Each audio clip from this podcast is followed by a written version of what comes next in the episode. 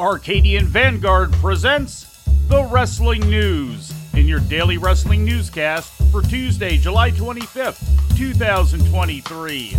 Good morning. I'm Mike Sempervive. We begin today with last night's Monday Night Raw broadcast live on the USA Network from the Amalie Arena in Tampa, Florida. In the final segment, WWE World Champion Seth Rollins was attacked by the Judgment Day after Rollins and Judgment Day member Finn Balor signed their contract to meet for the title at SummerSlam. Rollins will never back down, but maybe tonight he should have. The vultures of the Judgment Day feast on the World Heavyweight Champion.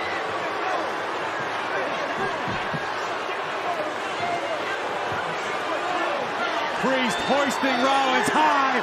Razor's edge.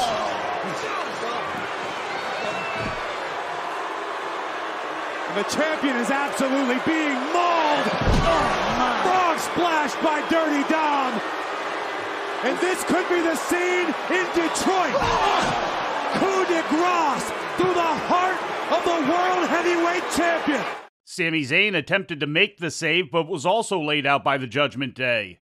Earlier in the evening, Zayn failed in his attempt to win Dominic Mysterio's NXT North American title, getting pinned by Mysterio after being distracted by a Judgment Day attack on his tag team partner Kevin Owens.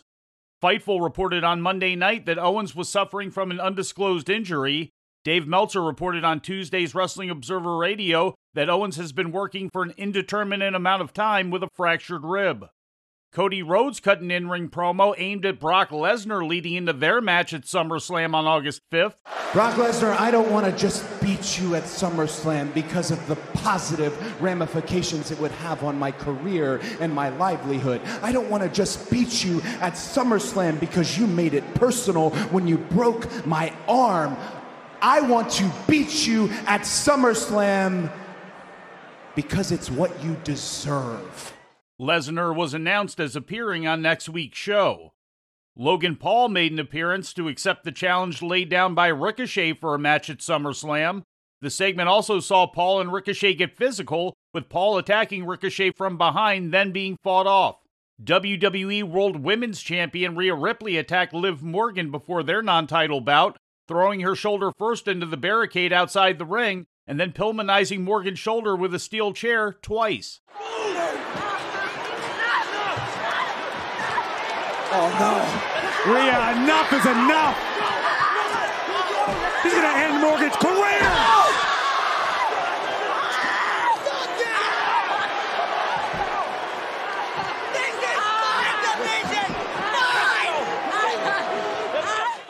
After the show in a WWE digital exclusive, Lyra Valkyria challenged Ripley for the women's title tonight on NXT. Drew McIntyre defeated Ludwig Kaiser. After the match, all of Imperium jumped McIntyre until Matt Riddle tried to make the save. After beating Riddle down, Gunther attempted to powerbomb McIntyre through a table, but he reversed it and back body dropped the Intercontinental Champion through it. Countered by Drew. McIntyre. Oh, puts Gunther to the table. The ring general to the table. McIntyre and Gunther will meet at SummerSlam. The show opened with Becky Lynch defeating Zoey Stark. As a result, Lynch will now take on Trish Stratus at SummerSlam. In other results, Bronson Reed topped Tommaso Ciampa and Damian Priest pinned Apollo Crews. In ratings news, WWE SmackDown's live broadcast on FS1 last Friday night drew an average audience of 1.230 million, according to WrestleNomics. The episode was moved from its usual Fox platform due to the network's contractual obligations to FIFA's Women's World Cup. The total audience marked a 36% increase from the 902,000 that tuned in the last time SmackDown aired on FS1 back on December 2nd of last year. The rating in the key 18 to 49 year old demographic was 0.36, representing 474,000 viewers, and up 44% from the 0.25 key demo rating for the December 2nd FS1 episode of SmackDown. Both the total audience and key demo rating were the highest ever received for SmackDown on FS1. AEW Rampage drew an audience of 415,000 viewers to TNT last Friday night, according to WrestleNomics. That total is up one third from the previous week's viewership of 310,000. The rating in the key 18 to 49 year old demographic was 0.11, representing 143,000 viewers, and up from the previous week's 0.10 key demo rating. In more WWE news, the company set new records for last weekend's house shows in Mexico, according to an official statement put out yesterday. WWE's Saturday Night Show in Mexico City was the highest attending and highest grossing event ever held at the Arena Ciudad and boasted the highest ever merchandise sales for WWE in Mexico City.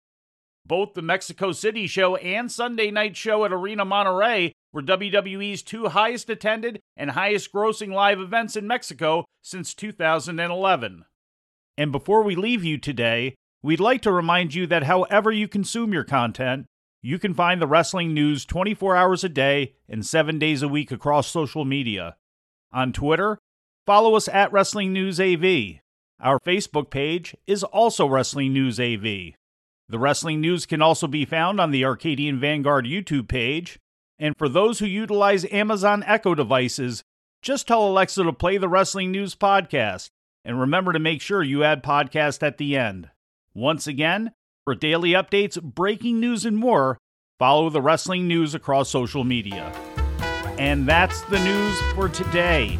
If anything happens, we will be here to tell you about it. No clickbait, no paywall just the wrestling news. The Wrestling News is a division of Arcadian Vanguard, and the Wrestling Newscast is a production of the Arcadian Vanguard Podcast Network.